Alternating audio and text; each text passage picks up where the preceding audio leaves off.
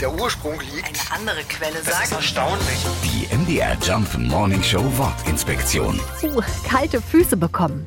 Diese Redewendung ist vor mehreren hundert Jahren in düsteren Kellern entstanden. Dort traf man sich früher gern zum illegalen Glücksspiel. Und in diesen Gemäuern war es nicht nur dunkel, sondern meistens eben auch feucht und kalt.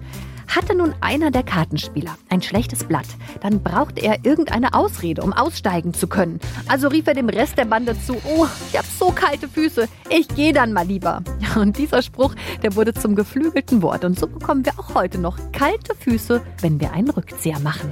Die MDR Jump Wortinspektion. Jeden Morgen in der MDR Job Morning Show mit Sarah von Neuburg und Lars Christian Kade. Und jederzeit in der ARD Audiothek.